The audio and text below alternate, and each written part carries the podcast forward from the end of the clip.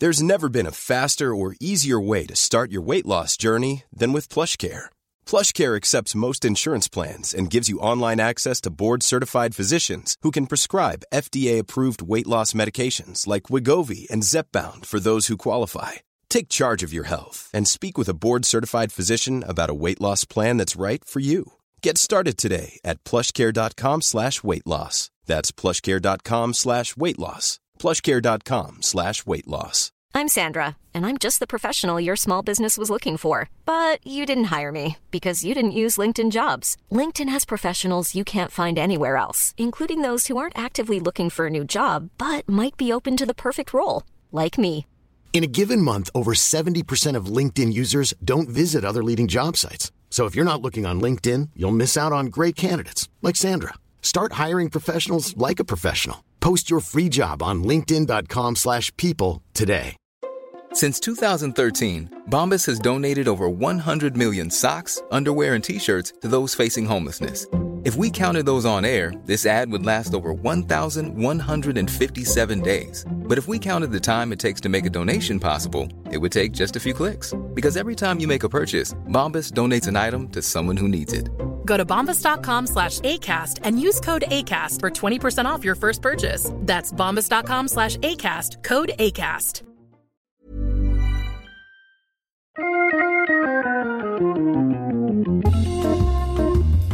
Welcome to Wood Talk for woodworkers by woodworkers. Now, here are three guys who, if combined, would make one hell of a woodworker Mark, Matt, and Shannon.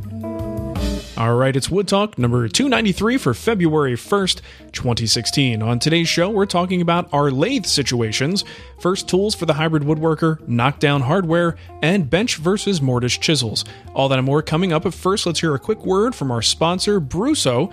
Brusso Hardware provides high quality American made woodworking hardware for furniture, cabinets, boxes, and more. Wood Talk listeners can use coupon code WOODTALK for 10% off your first order at Brusso.com. And we talk about Brusso all the time. We love those guys. Really super high quality hardware, uh, second to none. Honestly, you got to check them out. Brusso.com and use that code WOODTALK for 10% off. Uh, we'd also like to thank a few special folks who helped us out with donations David Lemuel, Joseph Mensch. I always have trouble with his last name. I'm going to go with Mensch. And uh, Vic Hubbard, thank you so much, guys, for your very generous donations. Uh, it's, it's folks like you who keep the lights on here because, you know, Shannon's not giving me any money. That's for sure. Cheap guy. Yeah. What do you have to say for yourself, sir? Uh, where's my money? Okay, there you go. Checks in the mail. Uh, now, you can help out too if you want to. Just go to woodtalkshow.com, look for those donation links in the right hand column.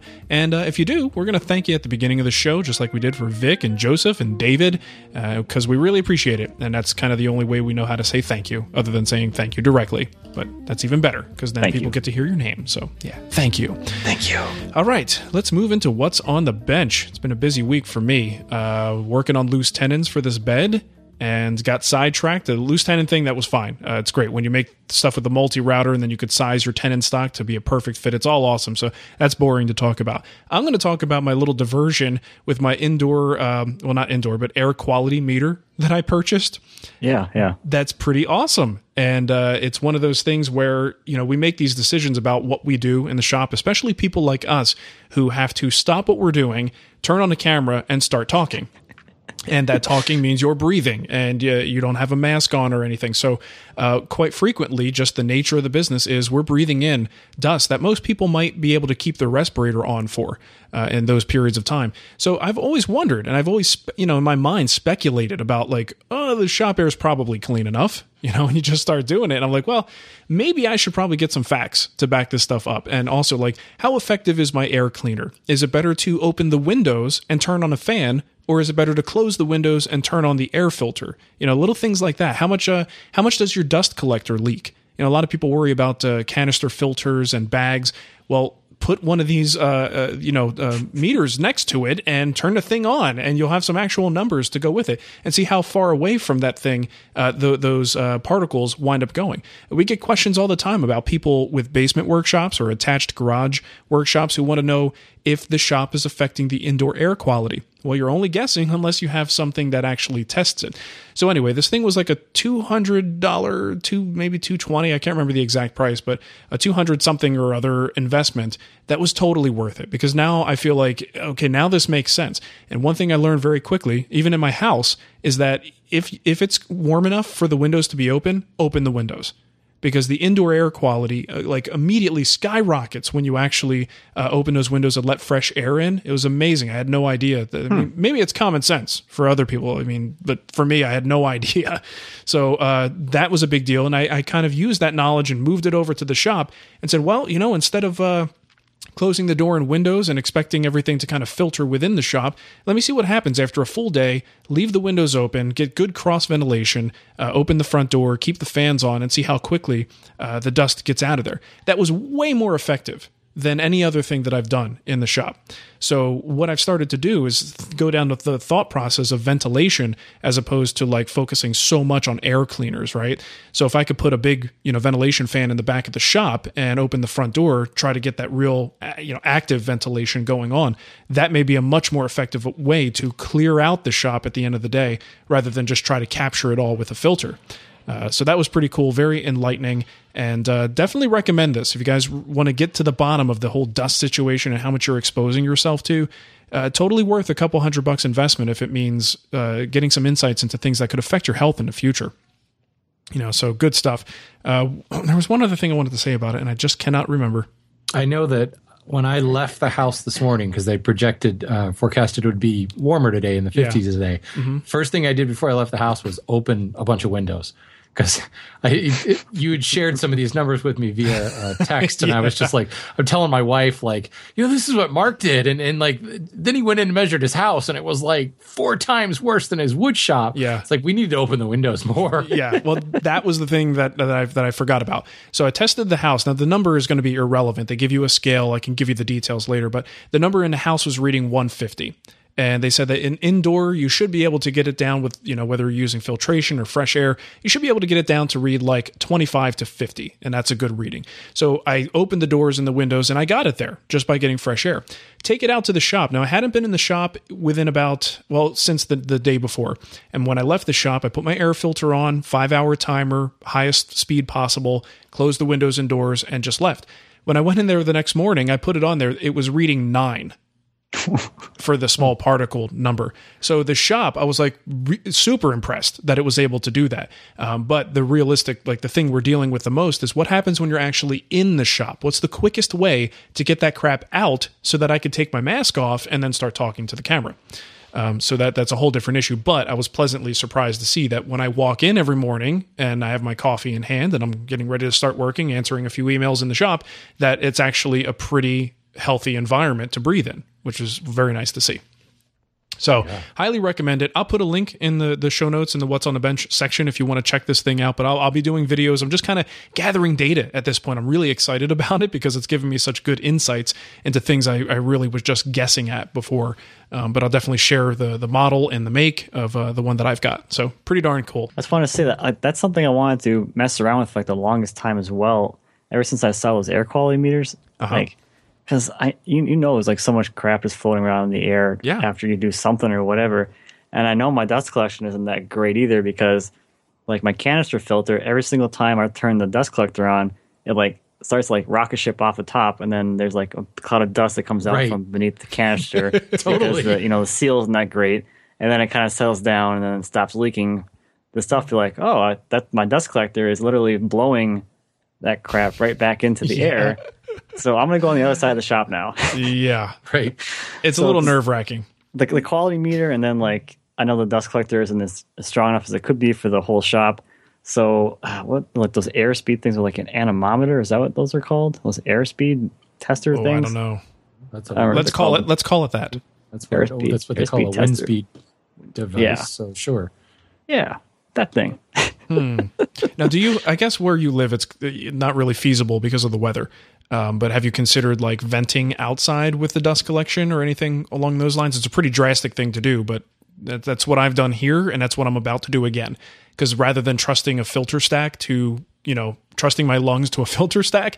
I'd rather just blow the crap outside and not have to deal with it in the shop at all. But I don't have as, I mean, even in the summer, my air conditioning can keep up with that. It's not a, a problem, but I imagine it's pretty darn cold uh, sometimes during the year for you. So, yeah, it's for the winter months that'd be a problem, but in the summer it wouldn't be that bad. I don't sure. have air conditioning in the shop anyway. Okay. Well, that would be your air conditioning. Just put a, an ice cube somewhere in the area, old school style.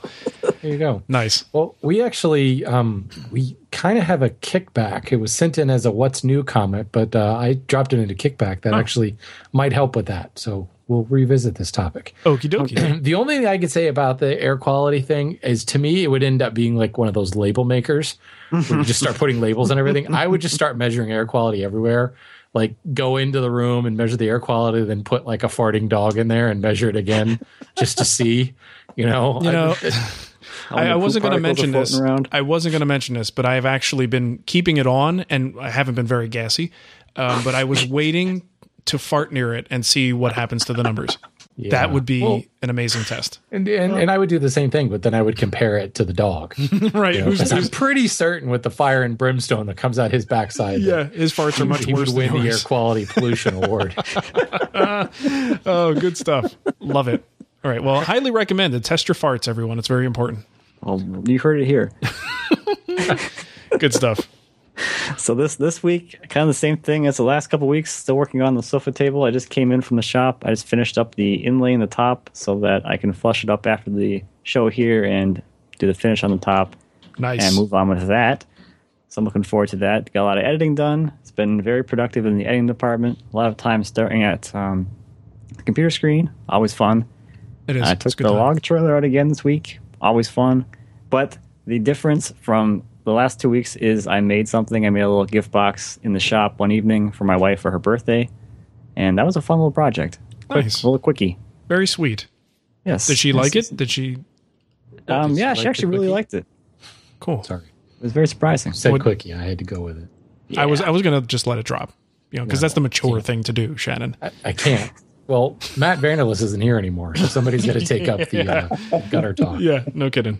Well, let's see. Uh, I talked a couple of shows ago, or last show, who knows, about um, my sharpening station, mm-hmm. and I made the first cuts on that. I started to break down the sheet of cherry plywood that I have um, actually left over from the um, uh, Woodworkers Fighting Cancer build, and it was just a reminder of how I don't like it, having full sheets of plywood in my shop. Because now that it's like cut down into manageable parts, it's like I just regained it feels like I just regained like twice the shop space because I don't have that thing kicking there over in the corner. I just I don't have the space to store full sheets of plywood. So this full sheet's been sitting there for gosh three or four months now, and and now that it's actually stacked into smaller pieces, it, yeah, I just got like an upgrade on my shop size. It's very nice. nice. So there you go. Now I got to find the time to go and turn those little pieces into something instead of just having a stack of little pieces. But still, it's it's nice to have a little bit more elbow room again. Nice. Yeah. Can never have too much yeah. space. All right, let's move into what's new. This is where you send us some things, or we found some cool stuff online that we'd like to share with you. First one I have here is from Jerry or Gary. If it's G E R R Y, do you say Gary or Jerry? Yes. I let Mark say it. Jerry. How's that? Uh, let's see. I want to share this great video of an Israeli woodworker, Gil Arad, now, if it's Gil, do you pronounce? No, I'm just kidding. Um, it was shared in Popular Woodworking Magazine's daily update that I received this week. So it's a nice Vimeo classic, classic Vimeo woodworking video with great visuals, amazing shots, uh, and it's an Israeli guy making a piece of furniture exactly as Gary Jerry said. So uh, go check it out. It's a it's a fun to watch little video. Very nice. Uh, this next one, I, I, don't remember where it came from. It was dropped in a in a different non woodworking related forum, mm-hmm. and somebody like at mentioned me saying, "Hey, would you build this?" Um, it's a marketing forum that I frequent, and it is uh, uh, what from GeekTyrant.com. And it's a woodworker that made a Millennium Falcon and a Robotech mech, and actually, he's also made an X-wing fighter. If you scroll down enough, and the detail on this Millennium Falcon is awesome. Stupid this awesome. Is, yes. Mm-hmm. Yeah, and it's big. I, I don't Stupid know, big. You, you, see a little bit of the scale, um, and it's like it's it's got to be at least six feet across. It's a big, big Millennium Falcon. Yeah. So yeah, I'm gonna get started on that after I do my sharpening station. So when you do this, like when you make this kind of thing, Um, and I guess you you find this with a lot of stuff, especially with a lot of YouTubers who make these crazy things. Unless you have a place to put it and a place to like, or someone wants to put it on display someplace like important and cool. Other than the little buzz you get uh, from when you first make it and put it online, what do you do with this thing? right? It's it's fantastic, you know. And Well, it's, and you know, like, Star Wars is pretty cultish. I'm sure you could find somebody out there willing to buy it. Well, that's the thing. Do you, know? sell it? You know, and I have the same questions for things like um like Izzy Swan makes, right? Like his big walking dinosaur. Like once you do it a few times and you're like, oh, this is fun. I've got a giant wooden walking dinosaur. What the hell do you do with it after a while? right. Like you Yeah, put it don't when you show it to your wife and she goes, "That's nice. Now get rid of it." Yeah, it's not going in the living room, honey. Um, you know, event. So uh, these things make for great content, but then realistically, what do you do with it? Now, this one's a different story because this this thing has to be on display somewhere, right? There's too much work uh, put into it, and it looks really good. So it Yeah, should. I recommend he Facebook message Kevin Smith. It'll be sold in seconds. yeah, yeah. some- Just take it to the secret stash and it'll be sold in seconds. Yeah. Very cool. Love that thing. All right. That's it for what's new. Let's get into our kickback. First one here is from Steve. He says, I want to thank Mark for answering my questions about uh, milling and concern for waste.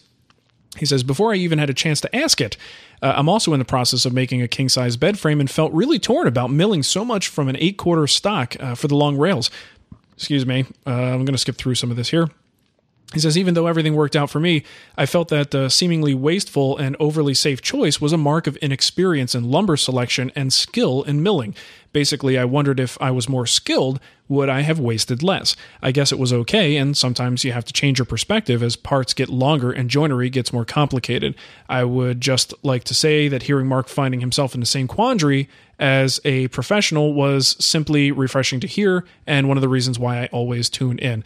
Now, I don't make any claims about about that being the right way. You can hear how I had my own doubts because I'm like is maybe I was saying the same thing. Well, maybe if I were more skillful, maybe I would be able to do this without so much waste.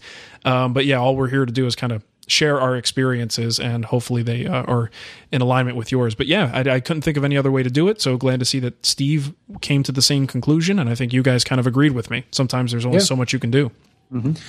Well, as a counterpoint to that, Will wrote in and said regarding resawing versus planing when you need to remove a lot of stock, apart from being less wasteful, I find resawing off a quarter inch is way faster than planing it if you have a smaller planer.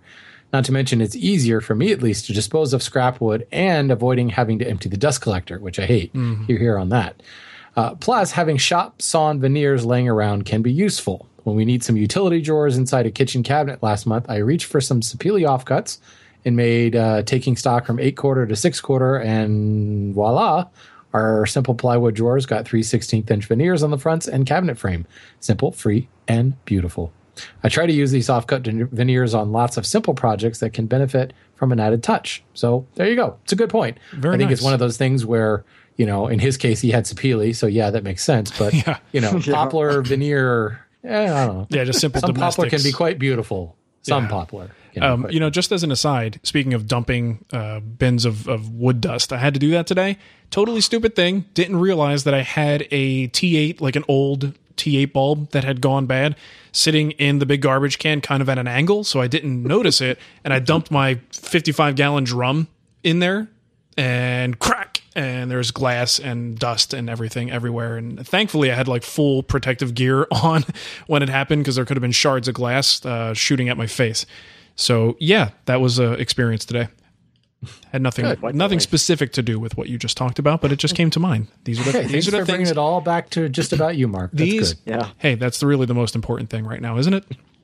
Let's be honest. Uh, all right, Matt, you're up. All right, this Make one sure is you from- talk about Mark while you do this. Is this one about me? Because if not, let's just not do it. I could, I could probably spin it that way for you if you if you love like. Perfect. All right, this one is from Adam. He says, "I'm the guy who mentioned the semi-trailer oak flooring." And if you're not familiar, this is from before my time when probably Mark was probably talking about this on the show. There you about How you can get reclaimed, you can get. It probably was from me. I think you're right.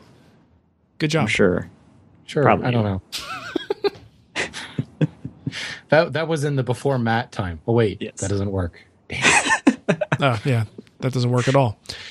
Anyway, Yeah, and if we abbreviated Continuing on. BM, that goes a different direction too. But um, bum.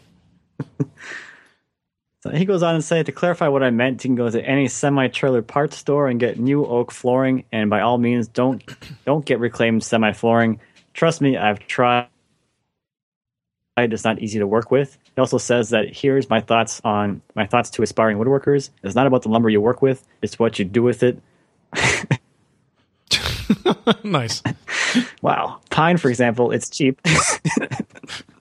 uh, anyway, but with a vision, this is gonna be hard. Work it out, son. Work it out. I'm working. I'm working real hard. Oh boy, with a vision as to what wants to what one wants to build, anything is possible. Creativity has no limitations. If you have the passion, you will build it. Cheers, wood dudes. Very It's like nice. a public service announcement. Yeah, it kind of was. we need like LeVar Burton to read it or something. That'd be good. He's probably free. He's not doing anything. Uh, all right, where are we? Okay, so next one here is from. Wait a minute. What's his name? I- Oh, is his name Mark? No, I think it's Mark. maybe it is. Okay, Mark with a C. He spells it right too. Great. Uh, he says in a recent PC, I'm guessing that's his abbreviation for podcast. You mentioned your use of a domino would probably bring up some negative comments. I thought I also said you caught flack. It's very confusing to read this for uh, cleanliness in your shop. Uh, he says, I find it curious as I too like to keep a clean shop, yet I've had the same negative feedback. Nice tool museum, and uh, don't understand it. Any comment? Thanks, and keep up the excellent work. You guys rock. Uh, you know, my only comment is some people are stupid. Uh, you know what? Reference the air cleaner quality thing earlier. That's that's a good reason right there. Yeah, there you go. Uh, it- uh, bottom line, it's the internet, and you're going to find stupid people, and stupid people say stupid things. And frankly, when someone takes a picture of their shop and it looks clean, uh, the natural instinct of uh, stupid people is to say, "You don't even use that shop," uh, or you know, smart people look at it and say, "Oh, maybe he actually vacuumed after he did, you know made wood dust." Weird. so yeah, I don't know. I, I'm I'm being uh, a little facetious here, but honestly, I get the same comment all the time. It's just something people say. It's like looking at a pristine kitchen and saying, "Well, clearly they never cook in there because a you know a used kitchen has to look dirty." Um, the reality is, some of us like to keep our environments very, very clean, and the shop is just one of those. And uh, I guess some people just don't understand it, and there's nothing wrong with that. To each their own. But you know, it's the internet. People just like to say stuff.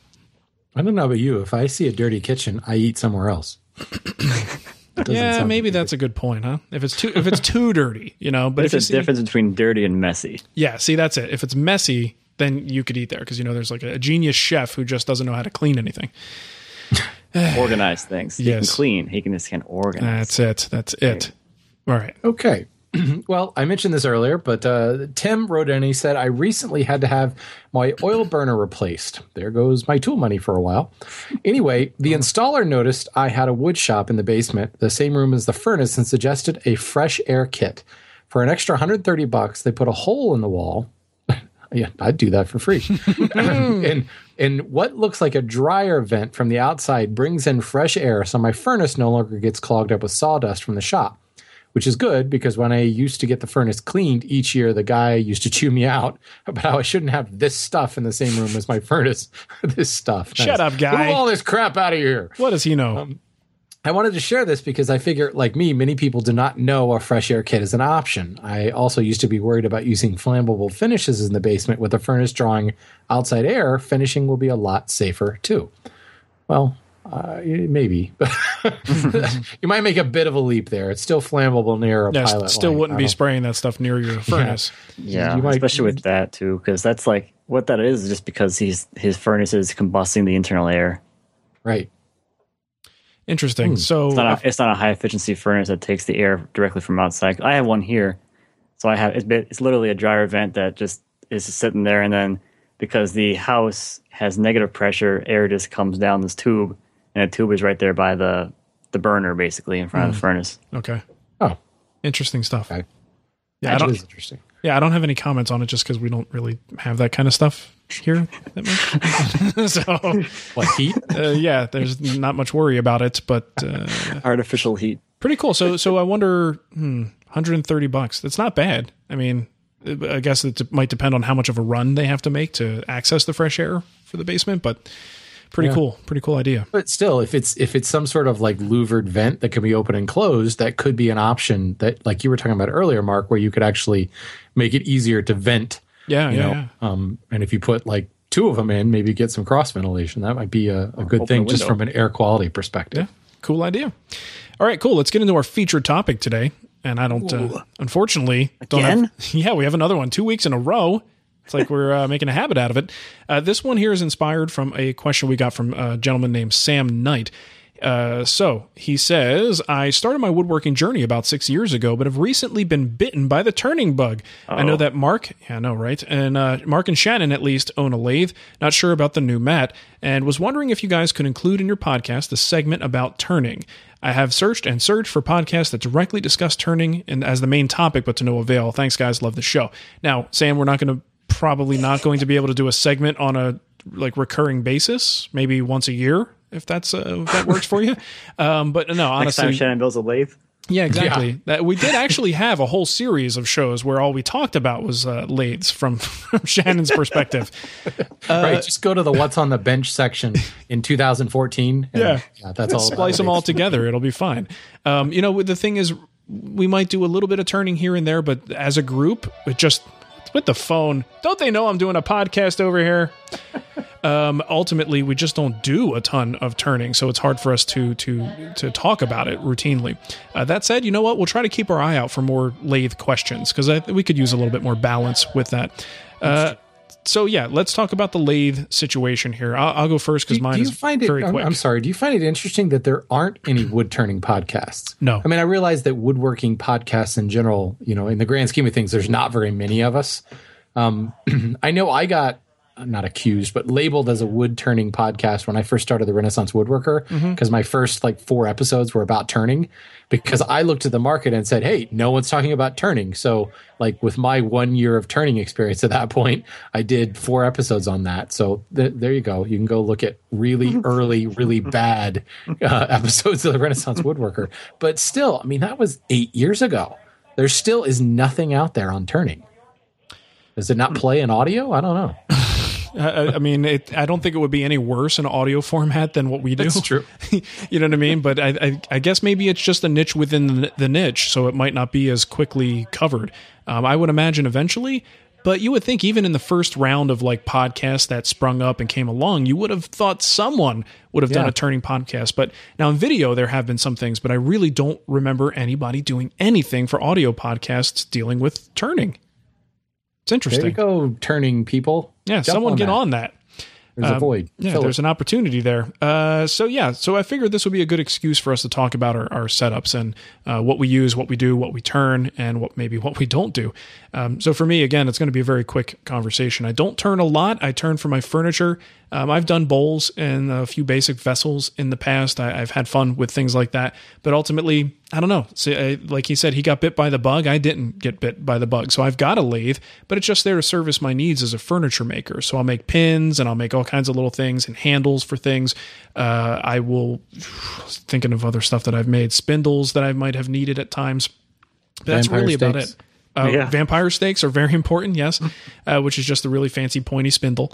Um, so yeah, I mean, I've done stuff like that, and I do have a very overpowered overkill lathe for for that type of work because uh, that's just the way Spagnuolo uh, does things. You should see my television, and um, yeah, it's a beautiful lathe, but it, it never lets me down. It's a great Powermatic.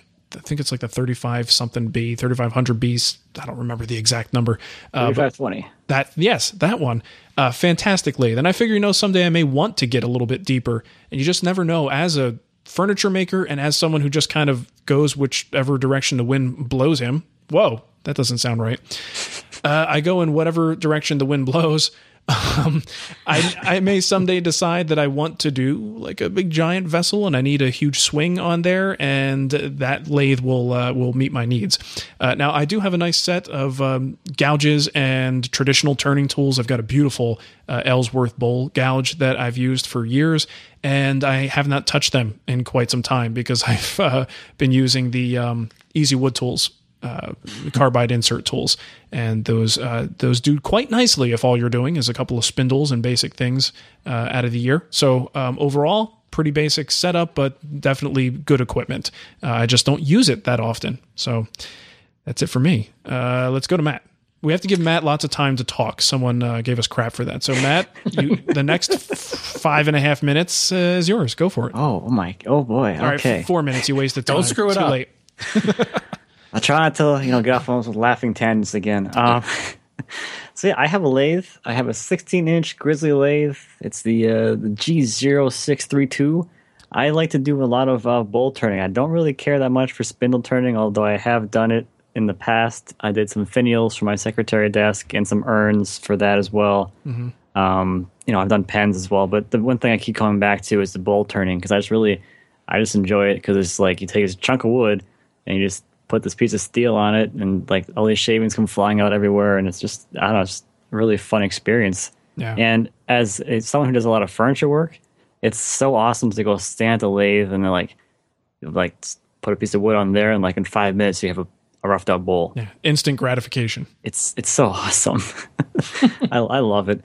Um, as far as tooling go, I have like the most basic sets that has you know, high speed steel, like the skew and the roughing gouge and whatever. Um, for my bowl turning, I just use two bowl gouges. I use two 5 8 inch bowl gouges, so I have two edges that I can always have, you know, both of them sharp, and I can turn for longer between sharpenings. And uh, they're just some cheapo twenty dollar um, bowl gouges or thirty dollar bowl gouges or whatever Nice. and I have a uh, Wolverine grinding jig on a slow speed grinder. That's pretty much the, uh, the highlights, I guess. I got one of those too. Forgot to mention that.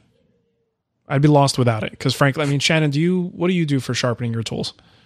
Um, I still have a Tormek. That's the only reason I've still hung on to my Tormek. Ah, okay. Um, I mean, it's a it's a great sharpening tool for other things. It's just it doesn't really fit my my my sharpening for my other tools. But I've hung on to that because I invested obviously in the wood turning jigs, and they still do a really really good job. But honestly, lately, um, when it comes to my turning tools, I've adopted the same mentality as like my edge tools, where I just sharpen more, so they don't really need a lot of work. So I use a strop and I use diamond, um, those little diamond paddles.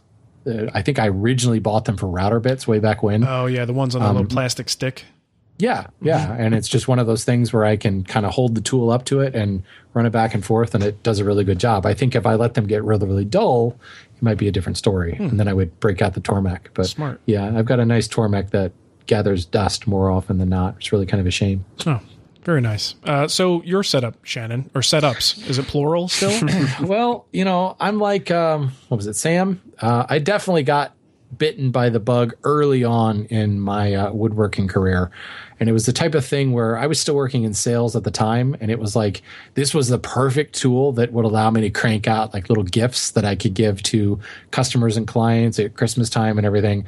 And, uh, you know, I, I jumped into the pin turning thing and went off the deep end there and tried the I mean basically turn to like the project section of like the Penn State catalog or the, the craft supplies catalog. I've turned just about mm. everything in there, you know, because it was the perfect, simple, stupid, easy thing. Like, you know, oh, we're going to a Christmas party tonight, honey. We need a gift for the the hostess gift. All right, when are we leaving? Ten minutes. All right, give me five. You know, and you're down there. Bam, check out a bottle stopper, and you're done. You know, th- there was something very very cool about that, but at the same time, it turned me off to turning. Um, making like um, client gifts at Christmas, and you turn 380 pins.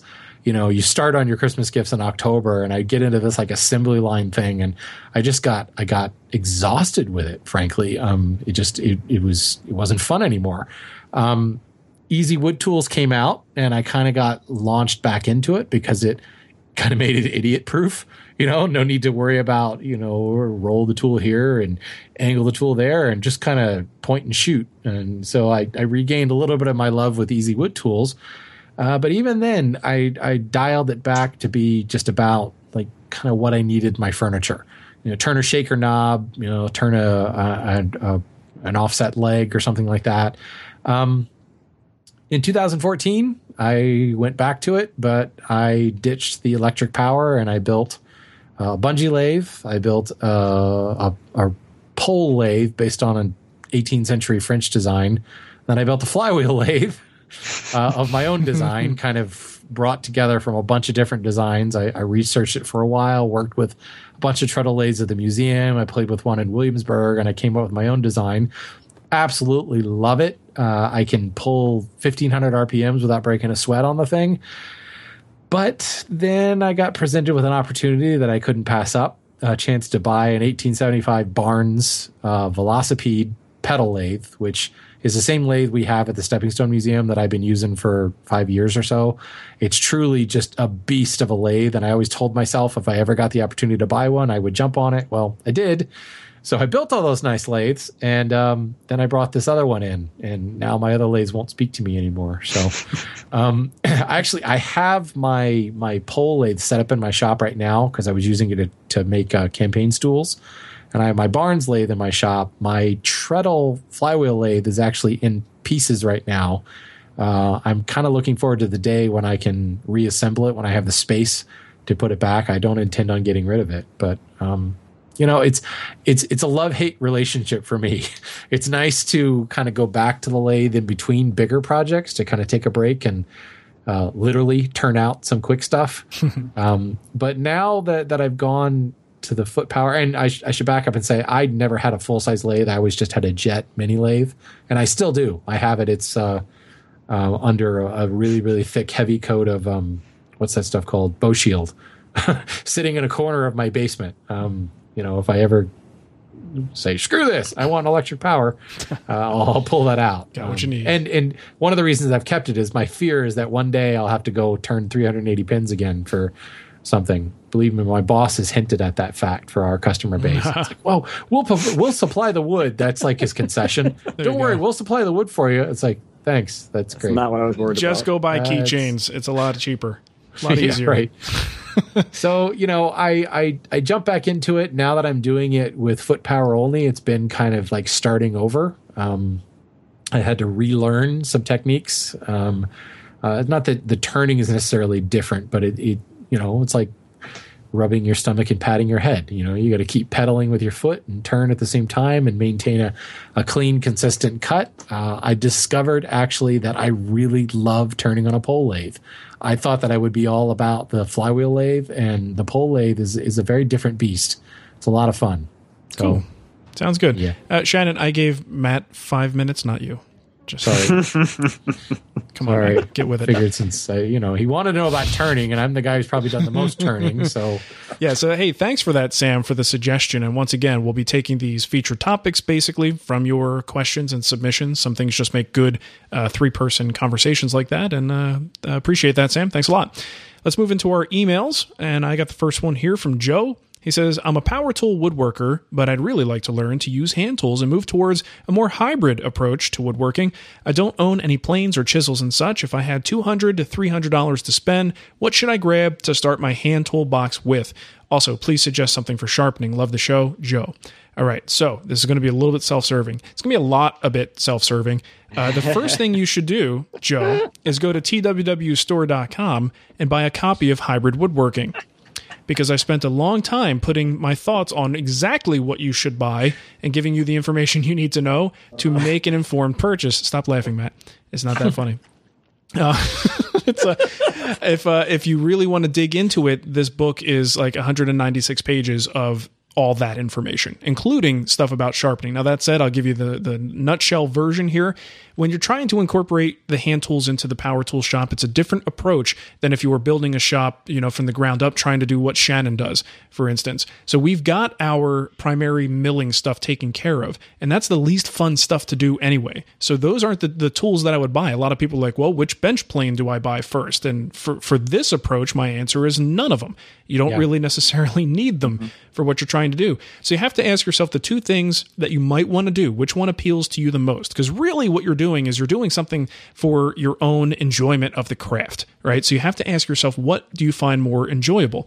Two routes you can go finishing or joinery. And I don't mean finishing as apply, applying finish, I mean finish preparation. So you can do things with hand tools like surface prep that will make your life easier. It'll save on sandpaper. It'll give you even better results and a smoother surface. So you can go to things like scrapers, like a number 80 cabinet scraper or a good set of card scrapers. That's going to save you tons of sandpaper. Uh, you could even go, if you wanted to, one of the uh, bench planes that I do recommend you pick up early on is a low angle jack plane excuse me. And you can have that thing tuned up for some smoothing operation. So if the wood cooperates you can actually do a little bit of smoothing on there and save yourself tons of time and surface prep right off of your power tools just a swipe or two uh, is going to get you really, really great results. But the scrapers, I think, are a little, they're going to be cheaper and a little bit more approachable if you're new to this stuff. Now, if you wanted to go on the joinery side of things, there's a lot of different tools you could buy. These are the more specialized tools uh, that you don't necessarily see on the top list of hand tools to buy because people are, uh, you know, you're approaching it from I already have a set of tools perspective. So think about something like a rabbeting block plane. That's going to be fantastic for doing not only block plane tasks but also cleaning up uh, cheeks of tenons. You could use it to clean, uh, you know, shoulders if you want to, and likewise, a shoulder plane is another option uh, that would be good for things like that. Uh, and don't discount the router plane. A router plane is fantastic for cleaning up dados, grooves, rabbets, all kinds of things that you do. You could even clean up the cheeks of tenons with them. There's a couple cool tricks you can employ uh, to keep support on both sides of the router plane and get good even results. And the great thing about the router plane is if you're coming from that power tool world, you understand a router plane right? Like a lot of hand tools will throw us off if we don't if we haven't used them before or haven't been taught how to use them. But the router plane holds a blade at a fixed depth below the surface and there's nothing, you know, that's about as close to power tools as you can get in a non-powered world because you can't go further than the tool allows you to go. So once the material stops cutting or that the tool stops cutting, you are at the same depth. And that's something you can count on from tenon to tenon or, you know, dado to dado, whatever you're doing with it. So there's some choices for you, but it depends on what you're you're looking to do, and it's a very personal decision. Um, I can't tell you exactly what to buy, but that's uh, a couple of options for you to consider. But definitely go get that book because uh, I highly recommend it. It's really good. Uh, yeah. Anyway, uh, Matt, you're up, dude. Oh boy. All right, this one is from Mike. He says, "I'm planning to build a crib for my son coming in May. Congratulations, Mike." I grabbed this question because I recently built a crib, so I thought I would answer it for you.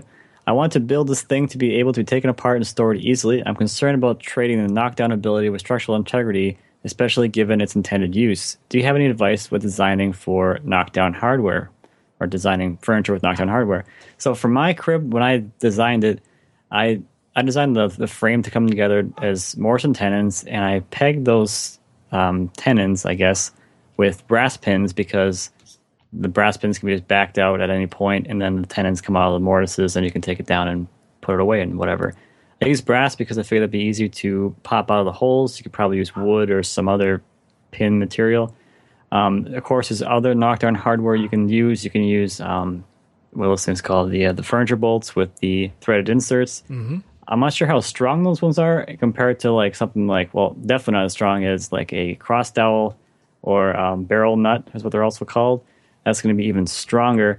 And then you have the other option as well is you can do you can actually thread the holes in the in the piece itself and put like a bolt in it. So for my adjustable um, uh, mattress platform, that's actually attached to the legs with a socket cap screw, which threads directly into a hole in the leg. And I think I'm guessing, depending on how deep you go, if you tap a hole in wood, it's probably going to be a little bit stronger than as far as, as far as pull-out force goes than like a threaded insert. I would so love for someone to do some tests with that Cause, yeah. Because I was surprised when I did my first threading in wood. I'm like, this is a lot stronger than people would give this credit for. Oh, yeah. yeah that's, that's ridiculous. You know, and then I guess the question is over time, expansion, contraction, could there be complications with it that, that are unknowns? But ultimately, right off the bat, I would love someone to do some testing to see uh, pull apart strength, what, what kind of strength you have threading directly.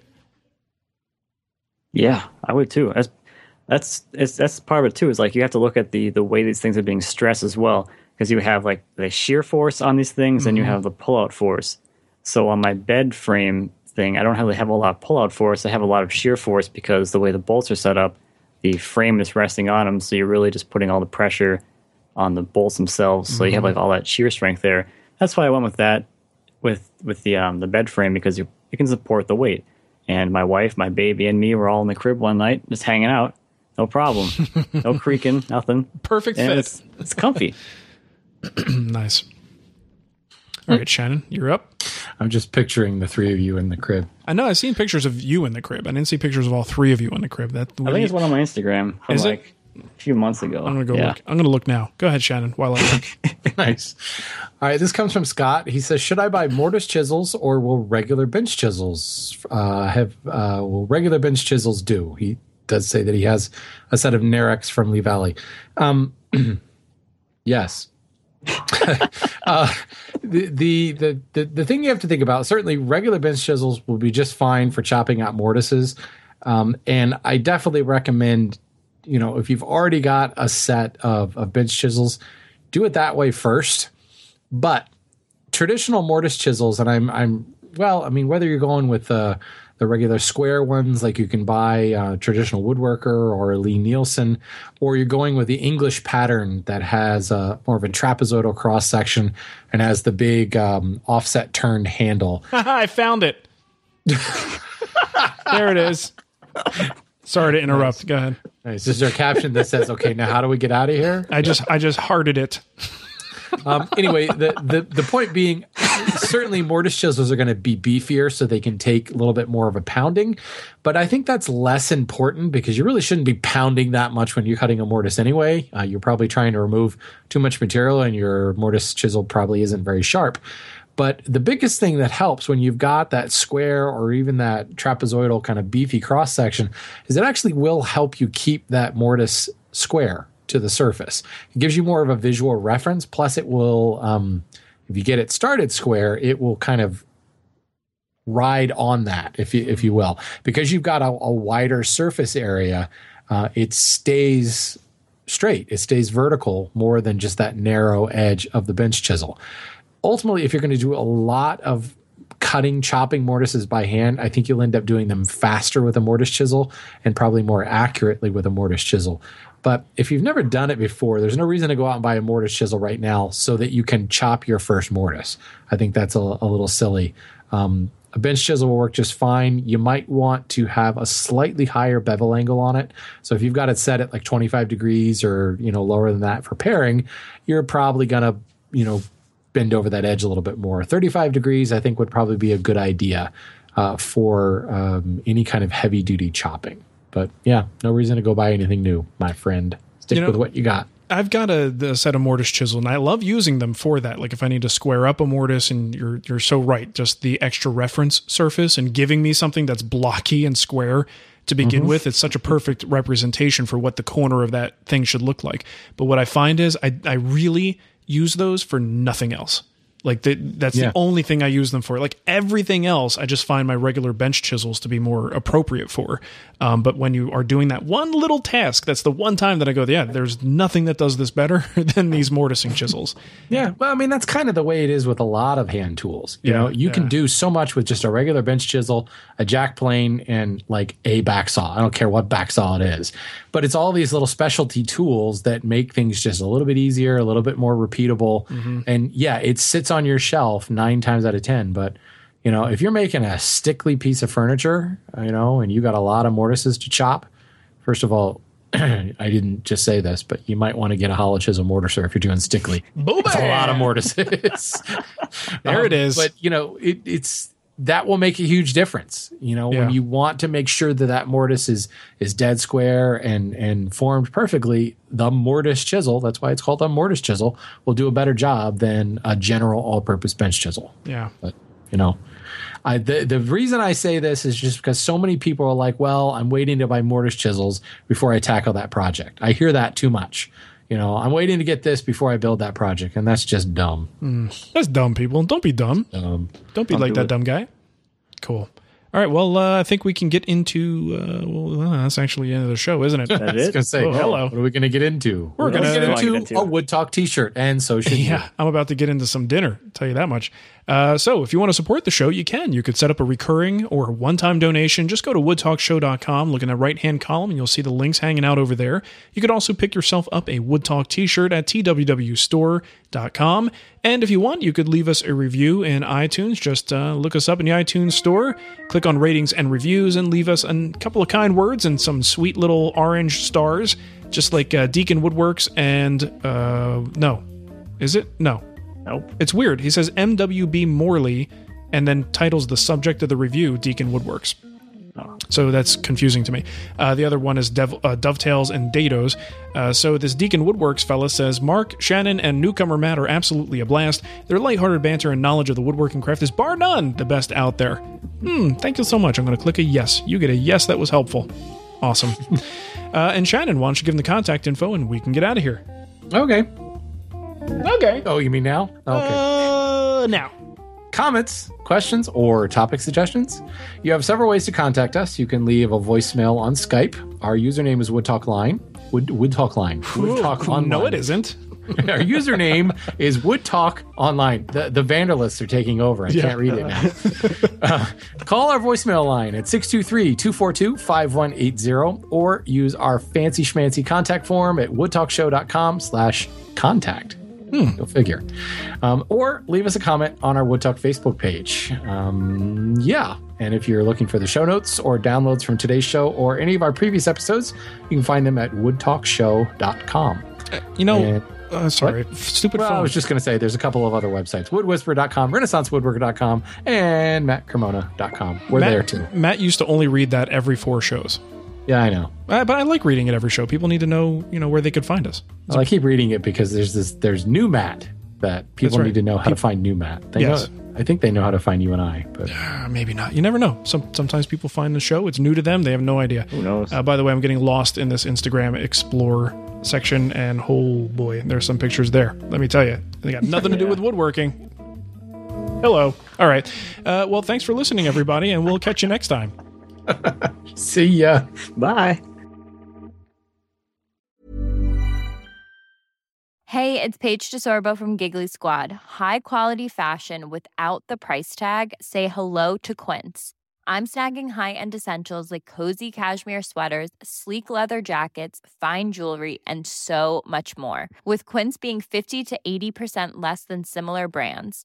And they partner with factories that prioritize safe, ethical, and responsible manufacturing. I love that. Luxury quality within reach. Go to quince.com slash style to get free shipping and 365 day returns on your next order. Quince.com slash style.